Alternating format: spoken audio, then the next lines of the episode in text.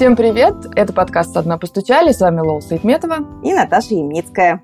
А здесь мы общаемся с теми, кто оказался в трудных жизненных ситуациях, но не сдался и смог жить дальше. И сегодня мы хотим познакомить вас с Ольгой Кабалык из Хабаровска, которая готова поделиться своей историей. Привет, Оля! Всем привет. Оля слушала наш подкаст, что нам очень, конечно, приятно. И после выпуска с Настей Варыгиной, где речь шла о трудных родах и диагнозах ребенка, написала нам в телеграм-канал.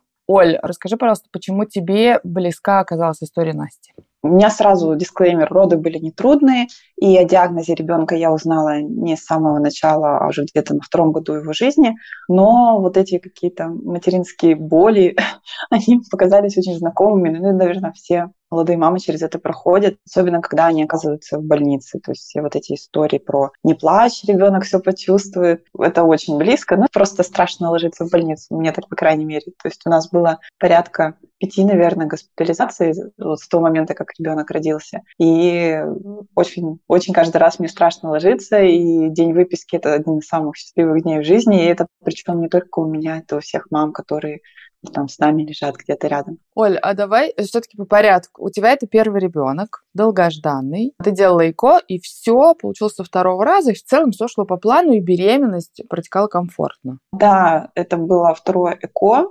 Первое закончилось ну, неудачной такой замершей беременностью. И это, наверное, было первое такое погружение какое-то во взрослую жизнь, потому что мы почему-то этого очень не ожидали и очень тяжело это все вообще восприняли. И, наверное, вот эта вся грусть и печаль, она прошла только когда уже появился ребенок. И в общем, было второе ЭКО, там уже все прошло хорошо, гладко, планово. У меня была достаточно легкая беременность. Меня, конечно, избыточно так, ну, очень пристально все обследовали с учетом вот бэкграунда неудачного и с учетом того, что, в принципе, это ЭКО, и все как-то с ним ну, намного больше носят, чем с обычными мамами. Родила, это было плановое кесарево, ну, тоже все прошло, в принципе, более-менее нормально, у меня каких-то нет таких жутких прям воспоминаний. А ребенок родился, и, ну, это первый ребенок, понятно, что там куча каких-то таких тревог, хлоп, ты не знаешь, как оно должно быть. Это все, ну, и недосып там начинает уже появляться, вот это вот там с кормлением наладить. В общем, это все, наверное, как у многих. И где-то день на седьмой нам сказали, ой, мы вас не выписываем, желтуха. Ну ладно, я там читала про желтуху, полежали два дня под лампой, упросили, чтобы нас отпустили, и ну, типа наблюдайтесь там до, до конца месяца пройдет до конца месяца не прошло, и причем билирубин, он стал расти, что для неонатальной желтухи вообще нетипично. Мы побежали там разбираться с этим, нас положили вот в больницу. Это была самая первая госпитализация с ребенком. Ну, короче, в итоге э, после моих там слезных просьб и упрашиваний нас выписали с этой больницы. И где-то, когда ребенку стал один месяц, я там все переживала из-за желтухи, а у него появилась кровь в стуле. Я вообще даже не знала, что там такое бывает и что, что с этим делать. Побежали по врачам. Слава богу, первый нам попался какой-то супер платный и модный врач, который сказал, это аллергия, не парьтесь, просто там сделайте вашу диету еще более, еще более жесткой. В общем, нам подозревали болезнь крона, и параллельно желтуха не проходила и жильбера, и меня, мне запрещали его кормить грудью, за несколько дней пересаживали на смесь, проверить, что желтуха нет грудного молока. Потом я судорожно после этих трех дней пыталась там его снова приучить к грудин, короче. Какой-то был цирк. Это, короче, закончилось через три месяца само. Но через две недели после вот этого я увидела, что у меня ребенок как-то замер странно. То есть я вот держу на руках, и он так вот в какой-то момент прям замер, осталась в одну точку, у него аж вывалилась соска. И так глаза чуть-чуть как будто заслезились. Я думаю, ну, что-то странное открываю интернет замирание, читаю, что есть такой тип эпилепсии, как абсанс. То есть это как раз вот такое замирание, то есть не вот этот припадок, который мы там в фильмах там видим, а вот именно такой вот как-то стекленеющий взгляд. Ну, я, конечно, очень сильно испугалась, потом думаю, ладно, я слишком тревожная, надо там успокоиться. Потом вот этот случай с замиранием повторился. Ну, я, естественно, побежала к неврологу, невролог нас направила на ЭГ, ЭГ ничего не показала, ну и мы там считали, что все нормально, ладно, окей, там, я тревожная мама. Хотя сейчас мне кажется, что это все-таки вот как раз и был приступ эпилепсии, который, ну, они же на ЭГ могут не отражаться, если ты в момент не попал вот этого приступа. То есть там иногда видна эпиактивность, иногда она видна такой момент приступа. В общем, я как-то очень запомнила этот момент, потому что ну, ребенок был, правда, странный. Но на тот момент, ладно, забили, забыли. Смотри, в какой-то момент ты стала понимать, что все вот то, что у вас было в младенчестве, это, ну, крохи, что это вообще не, ну как, не проблема, да, тоже серьезная проблема впереди. Когда стало окончательно понятно, что это не, ну, что вот тебе не кажется, а что это что-то серьезное и действительно нужно ехать и обследоваться? Такого вот точно одной такой точки невозврата ее не было. Как вот у многих мам бывает, все хорошо, потом раз что-то случилось. У нас все было очень плавно, то есть он поздновато пополз, поздновато перевернулся. Вот эти все вехи, которые до года происходят, они проходили, ну вот прям по верхней границе. Я успевала уже от, наслушаться от всех там бабушек, просто сочувствующих, что что-то он у вас не ползет, что-то он у вас еще не идет. Ну вот как обычно наши все, все имеют свое мнение, когда там ребенок должен ползти и так далее. То есть у меня была такая внутренняя какая-то тревога, но в общем-то мы там плюс-минус всегда были в контакте с неврологом и ну, считали, что там ничего страшного. Максимум назначали укольчики наотропов, а, которые мы поначалу даже не кололи, потом уже, конечно, тоже стали колоть, но, в общем, толку от них все равно не было.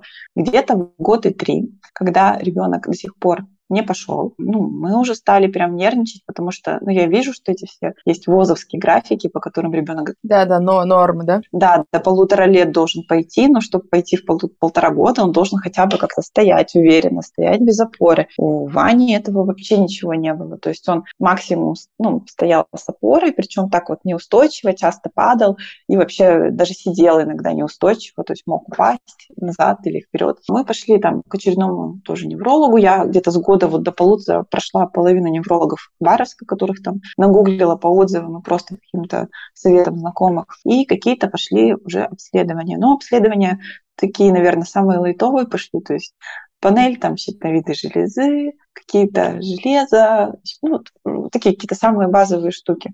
И ну, чем дальше, тем больше мы стали обследоваться. Но вот, наверное, самое такое мое какое-то понимание, что ну, все не очень хорошо, оно случилось, когда Ване был год и семь. То есть я вижу, что да, все, дедлайн пройден, мы не пошли. И у нас определенно точно неврологические проблемы, которые, ну, как я знаю, что неврология детская это такая стрёмная штука, которая либо ребенок здоров, либо он ну, неизлечим. Ну, это так утрированно, конечно, но, как правило, нет таких простых неврологических детских болезней. Там всегда какая-то такая печаль, тоска, инвалидность и, и все такое. Где-то с полутора лет до двух мы активно обследовались, параллельно нам периодически то на тропы кололи, то еще что-то, но и мы стали прям э, вкладываться в реабилитацию, потому что как бы диагноза, конечно, еще нет, но я там везде начитала, что все равно все эти реабилитационные мероприятия, они важны, нужны, и вообще чем раньше, тем лучше. А про какие ты говоришь э, реабилитационные мероприятия? То есть если там... Про ЛФК, да, то есть вот эти формирования навыков ходьбы. Мы занимались Войтой, ну, мало, потом занимались достаточно долгой, э, похожей на Войту по методике,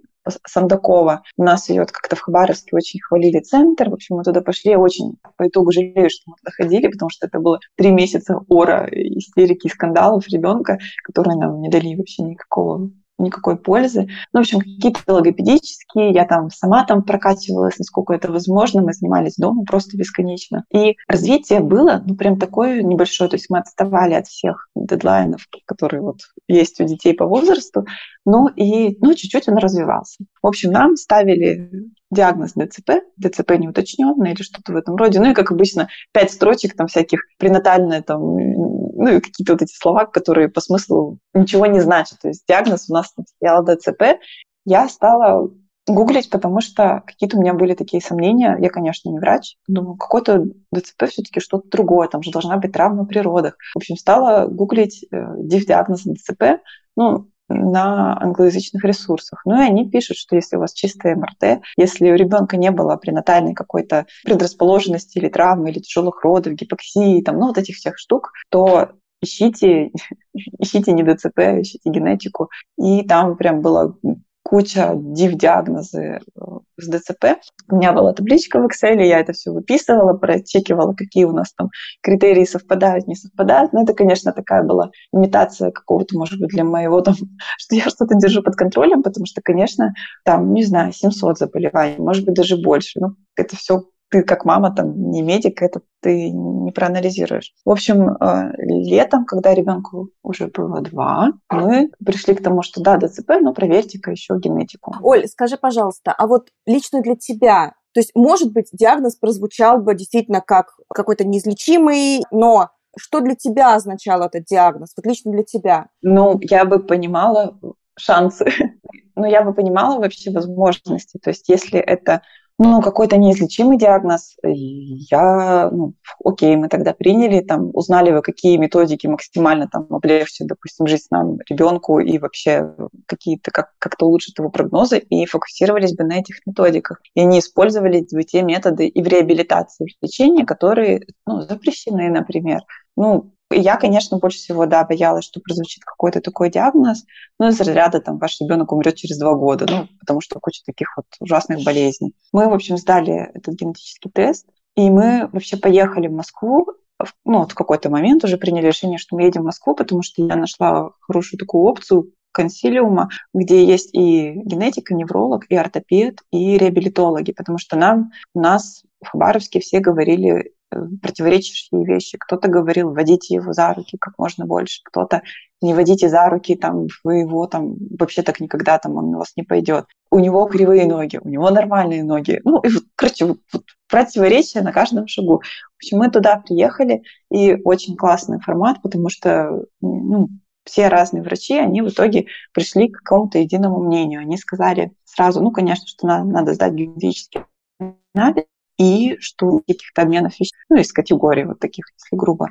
Либо это проблемы с мышцами, ну, какая-то из миопатии или дистрофии. Там тоже это такая большая группа заболеваний.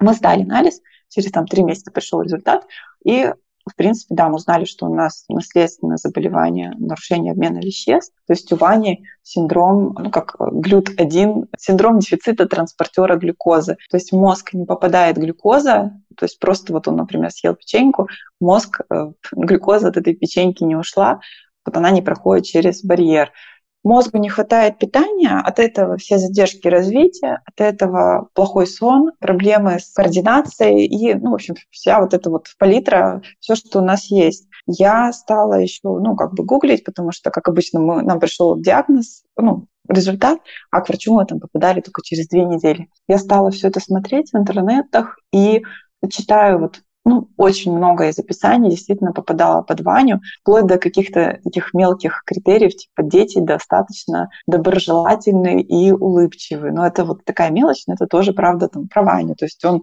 такой вот очень какой-то улыбчивый малыш. Вот, там проблемы со сном, да, там равновесие, это. Но еще массово такой критерий эпилепсии. Вот у нас, получается, была подозрение в три месяца, потом ни разу не было. Есть небольшой процент детей с этой болезнью, у которых нет эпилепсии. Ну, может быть, мы попали в него ну, то, что у нас на постоянке нет. Может быть, она стартанет позже. Может быть, она стартанула бы, но мы сейчас сидим на кето-диете, и она как раз, эта диета, она тушит такие приступы. Ну и, собственно, основное, что это вот у этой болезни нет лечения, но есть ну, как бы кето-диета, то есть это она не вылечит болезнь, но она смягчает сим- сим- симптомы. Вот. Смотри, два года – это немало. И как-то их надо было пережить. Ну, то есть много неопределенности, много разных э, диагнозов. Вообще, то есть эта табличка меня поразила, когда мне о ней рассказал, да, то есть сверять симптомы и сидеть это все время, ну, как бы гонять эти мысли. Как ты справлялась и кто тебя, наверное, поддерживал? Вот что важно. Кто, как вообще близкие относились к тому, что ничего не известно, да, но что-то явно идет не по плану? И как ты справлялась, кто тебя утешал, поддерживал, кто? Ну, да, правда, было ну, такое тревожное время, и когда появился диагноз, стало ощутимо проще. А, у нас близкие очень ну, адекватно реагируют на это все и реагировали, когда была такая степень неопределенности. Конечно, есть там такие самые-самые такие взрослые наши бабушки, которые, ой, вы, вы не так, наверное, учите ходить, что он у вас не ходит. Но это совсем уже взрослое поколение, которое ну, как бы серьезно не воспринимаешь это. А наши родители, а, там, мои родители, родители мужа, все адекватно реагировали, э, ну, тоже, конечно, тревожились, конечно, переживали, но каких-то бестактных вопросов не было, не было каких-то запугиваний, ну, из разряда «Ох, и как же мы будем жить?» или там, не знаю, в нашей семье такого не могло быть. Нет, все адекватно реагировали, ну, по крайней мере, так, как мне было бы комфортно. Да, они переживали, да, они до сих пор там тревожатся и переживают за Ваню и за его какое-то будущее, но при этом они его не любят меньше, чем там других своих внуков. Ну и это же самое главное, по большому счету, чтобы там бабушки, дедушки любили внука. Какой он, да какая разница? Ну вот это базовое чувство там любви и принятия, оно у нас, слава богу, есть в семье, но это важно. Ну и, в принципе, как вот самое банальное, что поддерживают, поддерживают люди. То есть у меня, у нас с мужем там, классные друзья, которые не закатывают глаза, когда там узнают там про Ваню, а совершенно адекватно на это все реагируют. Ну, там спрашивают периодически, какие-то новости, или когда вот у нас такая была активная стадия обследования, вот они там уточняли, ну что, ну как, но это не было каких-то причитаний, дурацких советов и вот истории про то, что там, не знаю, вы его покрестите, или это вы, наверное, там нагрешили в прошлой жизни, что очень часто, конечно, но какие-то люди, которые очень далекие от нас, говорят, ну это смешно, глупо, иногда, конечно, раздражает, в общем, ну, от близкого круга ничего такого не было. Вот это общение, да, оно помогает, какие-то подбадривающие слова, даже когда люди, друзья говорят, да, все будет хорошо, мне почему-то, я люблю это слушать, я понимаю, что ничего, наверное, хорошо прям на сто процентов не будет. И, конечно, люди говорят, они не погружены в нашу специфику, там проблемы. Но мне это всегда приятнее слушать, чем какие-то охи, вздохи и там закатывание глаз. О, как же вы теперь будете? Это же такой кошмар там. И все такое. То есть все как-то очень классно реагируют. Оль, слушай, а вот орфанные заболевания редкие, их очень часто называют сиротскими, потому что люди очень часто остаются один на один со своей бедой. Ну вот я так понимаю, что у вас с друзьями и родственниками вам в каком-то смысле, смысле повезло. Но вот общественное пространство, где нет ваших близких людей, и куда ты ну, со временем все больше и больше будешь включаться, потому что ребенок растет, ему нужна социализация и, и все прочее. Там, когда ты появляешься, как ты себя чувствуешь? Ну, правда, да, такая проблема есть. Мне в каком-то плане легче, потому что Ваня не похож так вот очевидно на больного ребенка, то есть у него ну, там, а, правильные пропорции лица, что при генетике не всегда бывает. Он, в принципе, подвижный, активный, и сейчас пока он не сильно отличается, ну, то есть видно, когда я начинаю его вести за ручку, что он идет только за руку и весь такой вот какой-то, ну, много мелких движений лишних делает. А в общем, это не так очевидно, что ребенок с проблемами, и на каких-то детских площадках или вот в общественных местах у нас не было пока еще, по крайней мере, ни разу каких-то косых взглядов или уж тем более комментариев от незнакомых людей. Ну, конечно, неудобно бывает, мы из такси э, выходим, и водители вытаскивают Ваню и ставят на землю, и я там оббегаю машину, не ставьте его, он не может стоять сам. Ну, потому что они его ставят и начинают отходить, и Ваня там падает. Ну, это такая мелочь, ну, неприятно, но не, ничего критичного. Я даю себе отчет, что у нас, ну, что он еще маленький, что когда, например, он будет учиться в школе, непонятно, догонит ли он сверстников или нет, насколько догонит. Там ну, очевидно, все будет сложнее. И я не знаю, как он там будет себе друзей искать. Это, конечно, большие мои ну, страхи и, и фобии. Но пока все более-менее нормально. Слушай, а каково знать, что таких людей с такой поломкой в мире, в мире всего 500 человек, а в России ты говорила 50. Ну как это вот, как это осознать? Ну, в мире, я думаю, уже больше.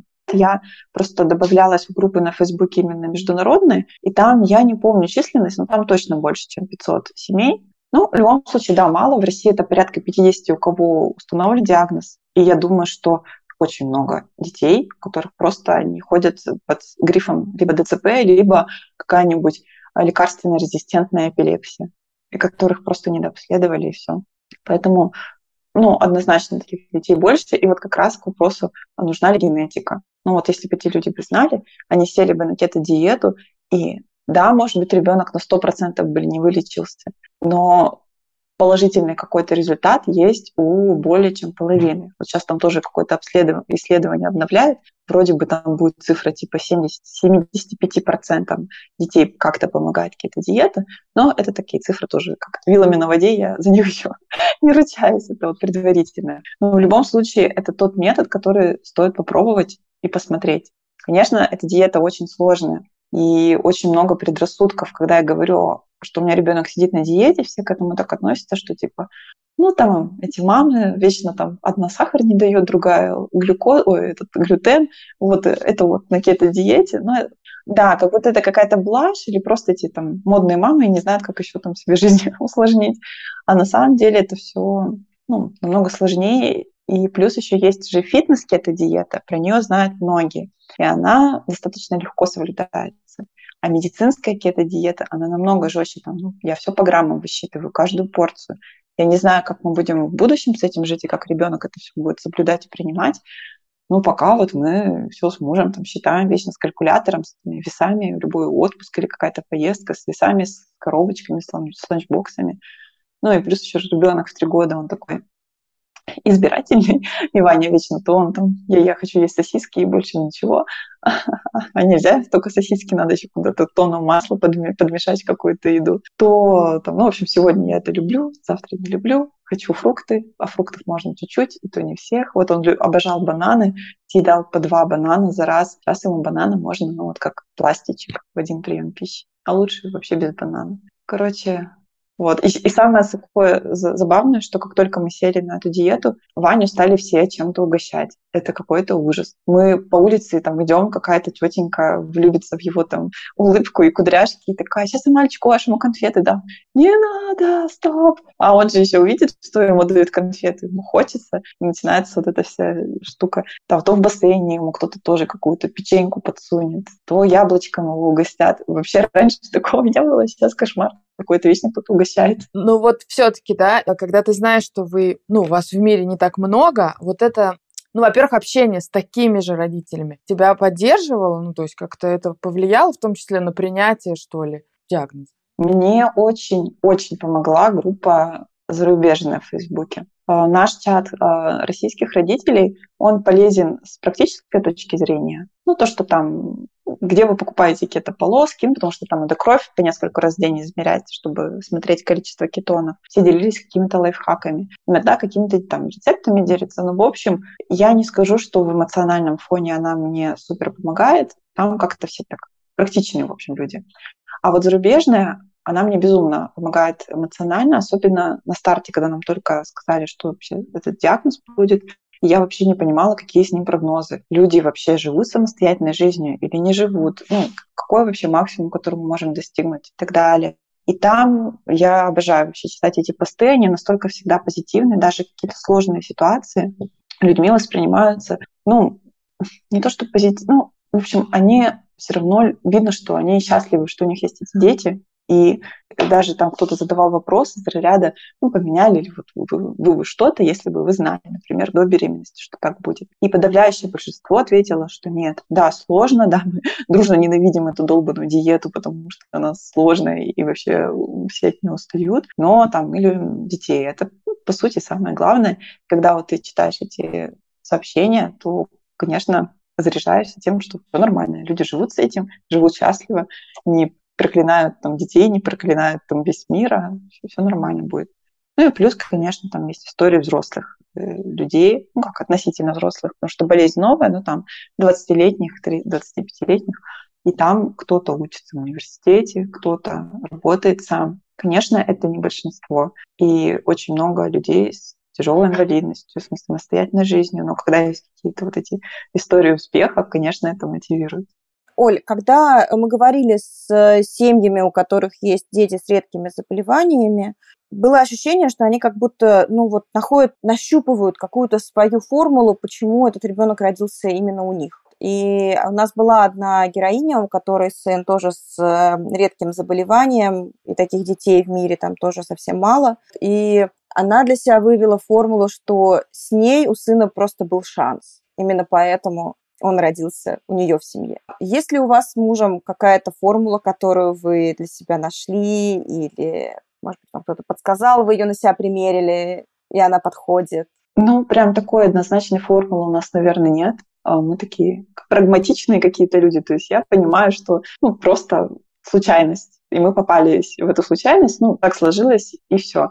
Но забавно, мне подружки часто говорят, что ребенок с такой сложной диеты э, достался этому человеку, который любит и умеет готовить. Ну, это правда, я очень люблю готовить, и все вот эти элементы, которые мы сейчас часто используем, ну, там, не знаю, силум, там, семена чия, там, всякие льняные, льняную муку, миндальную муку, это все, в принципе, я и до этого знала, что такие продукты есть, там что-то с ними, какую-то выпечку готовила. И, в принципе, когда мы только сели на эту диету, я сразу, так, пломбир, заменяем там сахар на сахарозаменитель, нормально, уже залетает, там только надо все просчитать, чтобы все по БЖУ проходило. Ну вот уже рецепт там чизкейк Сан-Себастьян, тоже нормально, сахар с заменением на сахарозаменитель, подходит. То есть какие-то такие штуки, ну, мне, очевидно, проще дались, чем каким-то другим родителям, которые там не любят готовить и вообще там не подходят к плите. Ну вот только что это, что вот, Оля, тебе попалась болезнь, которая, для которой ты предрасположен.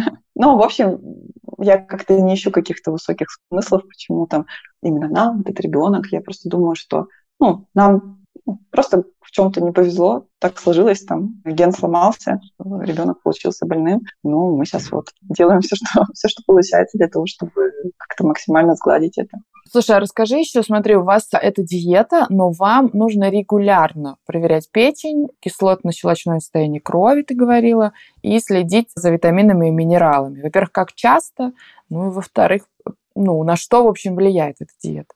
Да, эта диета, она ничего не имеет общего со здоровым питанием, то есть это тяжелая для организма нагрузка, и, конечно, основной удар приходится на печень, на почки и, ну, в общем, на внутренние органы. И есть у нас даже в России ну, примеры семей, которые ну, настолько тяжело это было для печени, что им пришлось уйти с диеты. И это основная, наверное, моя фобия, потому что мы видим позитив, может быть, он не такой быстрый, но есть э, подвижки на диете. Если нам придется от нее отказаться, у нас не будет никакого лечения. И, ну, короче, я этого боюсь. И мы сейчас мы в диету вообще вошли не так давно, месяца 4, 5 месяцев. Ваня на ней сидит.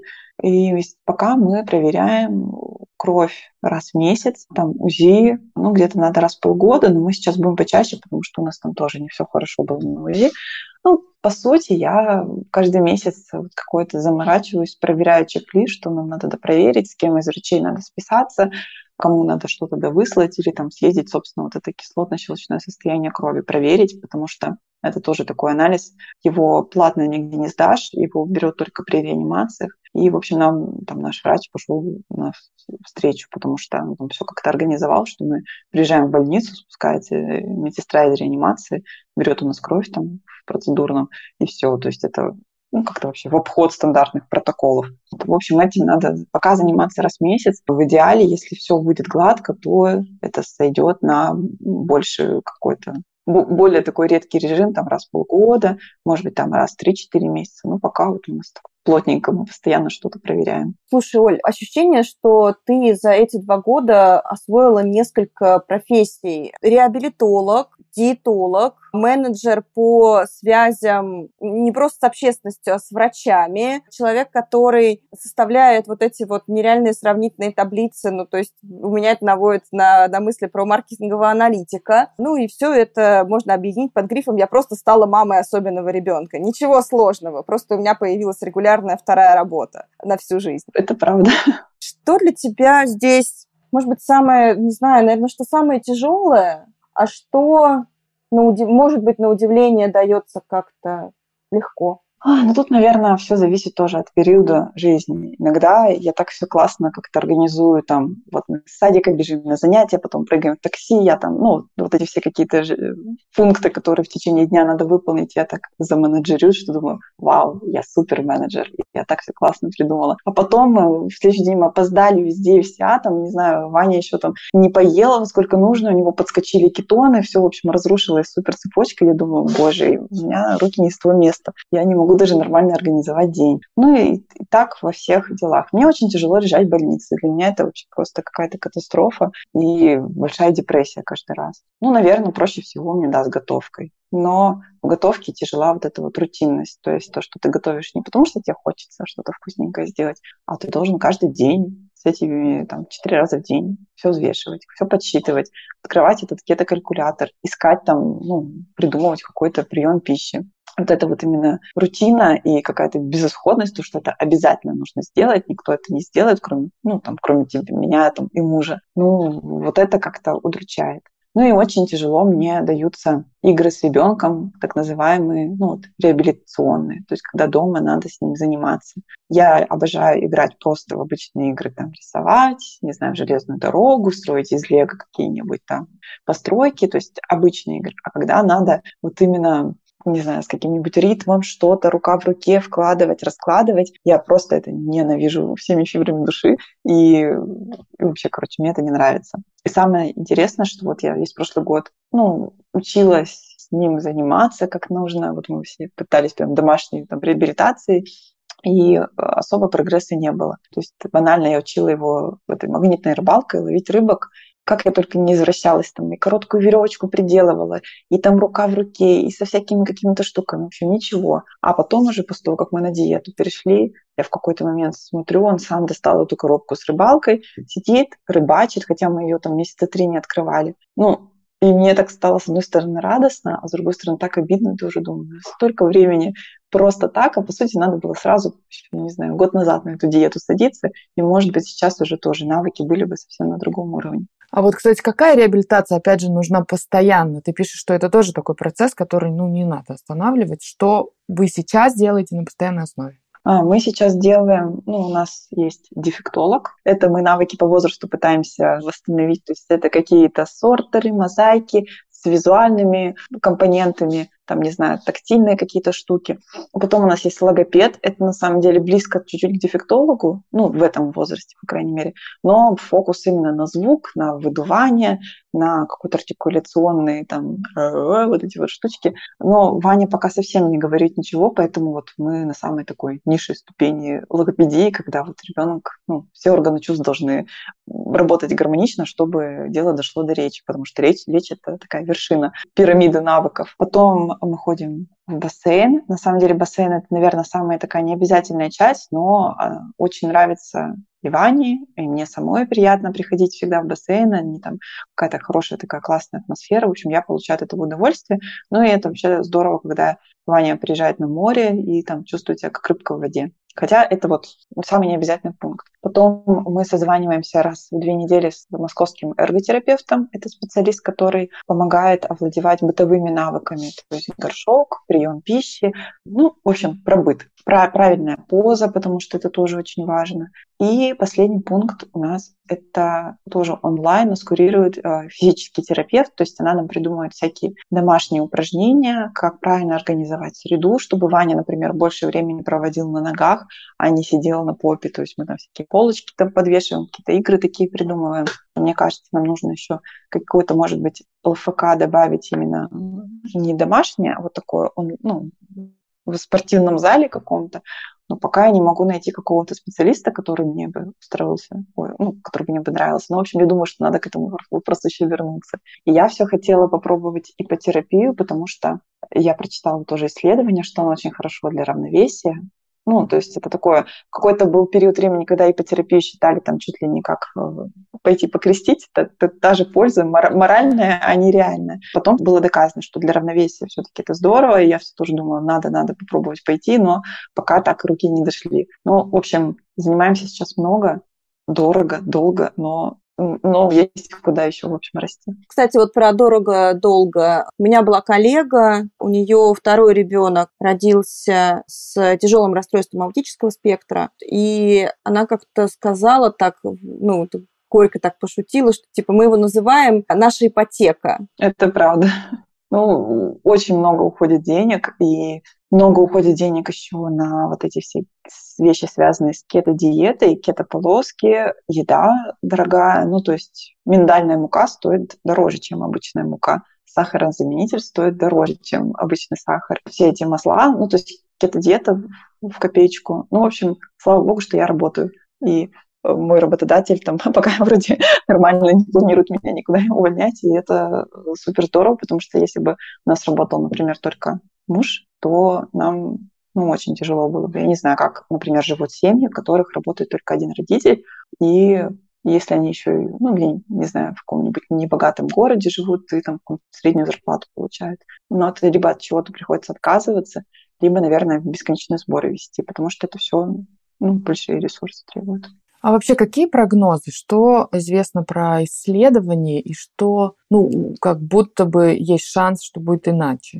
Это такой сложный вопрос, потому что врачи нам особо внятно вообще ничего не могли сказать. Я вот недавно мы нашли э, в Солнцево в Москве детский центр, который как раз очень много ведет и наша глютов, так называемая наша болезнь, и, в принципе, кето-диету. Там мне врач сказал классную такую, ну, как классный, понятный прогноз. То есть, да, кто-то учится, может быть. Берем по умолчанию, что будет неизвестно. Все дети очень разные, но кто-то учится, кто-то вообще там лежачий инвалид. Ну, то есть диапазон широкий. Но ожидаем, что будут какие-то проблемы с речью. Да, большинство детей говорит, но говорит там не четко, невнятно. И я понимаю, что окей, все, на речи мы точно фокусируемся, это ну, слабое звено. Ну и второе с походкой. То есть дети в большинстве своем все же входят, но это либо какая-то такая особенная походка, либо им просто тяжело нагрузки даются, еще что-то. И это супер классный ответ, который мне понравился, потому что, конечно, врач не может сказать, как оно будет, когда таких больных всего там три коллеги на всю страну, выборки никакой нет, но, по крайней мере, я понимаю, на чем мне фокусироваться и вообще, ну, ну и чего ждать, что это. Очевидно, я не буду мучить ребенка, наверное, физическими нагрузками, то есть мы будем стараться, стремиться там, понимать, что это слабое место, но и не ждать, что он там будет марафон бежать, ну, то есть не требовать невозможного. Ну, короче, по крайней мере, хотя бы узнали такие слабые, слабые звенья. А вот скажи, пожалуйста, как вообще, ну, то есть понятно, что прогнозы разные. Как вообще жить с мыслью, что возможно, ну, как-то все пойдет по не самому радужному сценарию? Как тебе с этим? Страшно, очень страшно. Я, наверное, еще до конца не прошла вот эти все там стадии принятия. То есть я все еще надеюсь, что, ну, какая-то самостоятельность будет у ребенка, что, может быть, это будет там не супер, там, не знаю, успешный там Нобелевский лауреат, но, по крайней мере, этот человек будет жить самостоятельной жизнью. И я больше всего, да, боюсь, что он будет не самостоятельный, и там мы с мужем умрем, и он будет один, и непонятно, как это все организовать. Конечно, я начинаю уже там иногда думать, надо что-то как-то откладывать, чтобы там как-то обеспечить после нашей там смерти, чтобы у него какой-то был, видимо, няня либо сиделка. Потом я думаю, так, нам сначала надо школу пережить и разобраться вообще, что мы со школой будем делать. И, ну, в общем, конечно, я постоянно эти мысли кручу в своей голове, и это очень страшно. Но я думаю, что это вот такой тоже общий страх для родителей детей, которые вот имеют такой риск быть не самостоятельными. Оля, как ты себя поддерживаешь? На тебя за эти два года свалилось такое, ну, после чего можно хорошенько поехать кукухой. И вот э, героиня, благодаря которой ты к нам пришла, она рассказывала о том, как она дошла до психиатра, как она потом, наконец, решилась на психотерапию, потому что ее очень сильно переколбасило после, после родов и после диагноза в дочке. Как это у тебя? Ну, у меня все как-то периодами. У меня бывают очень какие-то тяжелые периоды, когда я и не сплю, и вот эта тревожность, и всякие разные мысли сложные в голове крутятся. Иногда какие-то более, скажем так, ресурсные состояния. По-разному. Я обращалась тоже к психологу. Мы занимались где-то месяца 3-4. Потом мы, по-моему, легли в больницу, и как-то занятия обрубились, и я их с тех пор не возобновила. Я ну вот на такой дистанции в 4 месяца я пока не увидела супер эффекта психолога, но я понимаю, что это такая вещь индивидуальная, это надо тоже искать своего специалиста, не всегда с первого раза, не всегда со второго. То есть я не исключаю, что все-таки к этому вернусь еще вопросу, потому что иногда, да, очень сильная тревожность накатывает, и, ну, и, и сложно с этим жить, и э, как-то перестают радовать там какие-то базовые вещи и так далее. То есть это все бывает. Ну и, конечно, усталость сильно мешает. А тут вот такое двоякое тоже, то, что я работаю, с одной стороны, меня это классно отвлекает, и я не только мама, но я и там сотрудник, и я где-то могу самореализоваться. Но иногда это обратную сторону имеет, когда ты просто очень устаешь, потому что ты либо там бегаешь по каким-то развивашкам, либо вы там дома делаете какую-нибудь гимнастику и так далее. Параллельно какие-нибудь по работе, недосып. Ну, в общем, усталость и сразу из этого вытекает плохое настроение, тревожные мысли и все такое.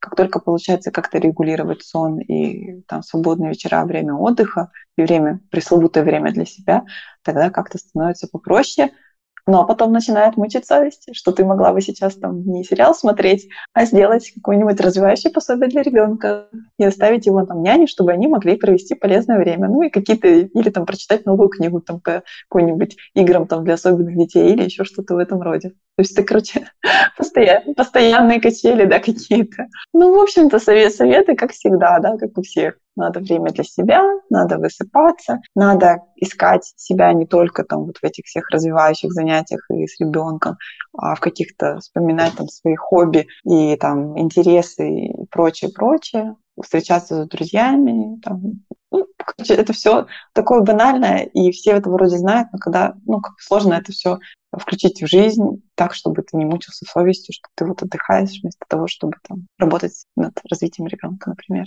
или работать над работой, которая тоже иногда проседает. Ты знаешь, с кем-то из героинь, когда мы говорили про детей, где ребенок родился сложный, то героиня сказала, что ну вот теперь я child-free. Вот ты как? Да, это очень сложный вопрос, потому что я не child-free, но когда был первый только год Вани, я хотела очень еще детей. Я, ну, еще там, видимо, гормоны какие-то бурлили. Я просто хотела вся там, не знаю, обложиться младенцами и быть там счастлива с этим букетом малышей в руках. А сейчас, конечно, я, в принципе, боюсь заводить второго ребенка. Мы плюс-минус понимаем, как надо обследоваться, чтобы не повторилась эта болезнь, но болезней же много. Я вот насмотрелась, например, в больницах все вот эти истории, и есть очень много историй, когда один ребенок, например, с неврологией, второй с онкологией, или, ну, то есть два ребенка с разными, вообще совсем разными и одинаково тяжелыми болезнями. Я этого очень боюсь. И пока я не знаю, наверное, вот с этим страхом надо как-то говорить с психологом и так далее, ну, потому что он иррациональный, Э, так, ну, тоже с ним нельзя жить, но пока я его ощущаю очень сильно. Но и есть практическая часть, что чтобы уйти в декрет, надо не работать. Если не буду работать, то у нас мы финансово будем проседать, и кто будет э, платить за там, развивашки и так далее, потому что ну, за развивашки, за диеты, за регулярные походы к врачам. Поэтому как-то концептуально я, конечно, хотела бы второго ребенка, может быть, и третьего, но практически я не знаю вообще, как к этому подступиться. Мне и страшно, и тяжело, и ну, иногда я просто понимаю, что я не сплю нормально. Какой еще один ребенок? Мне тут какие-то базовые потребности закрыть. Да, непростой такой выбор. Оль, спасибо тебе огромное за этот разговор. Я очень рада, что ты э, появилась в чате, в смысле в телеграм-канале, и сама нам написала. Нам вообще очень приятно, что у нас есть слушатели, и было, было классно пообщаться. Спасибо вам большое. Тоже было очень приятно. А это был подкаст «Со дна постучали». Его ведущие Волса Айтметова и Наташа Ямницкая. Да, я напоминаю, что у нас есть телеграм-канал. Подписывайтесь, будет ссылка в описании выпуска. А мы услышимся через неделю. Всем пока.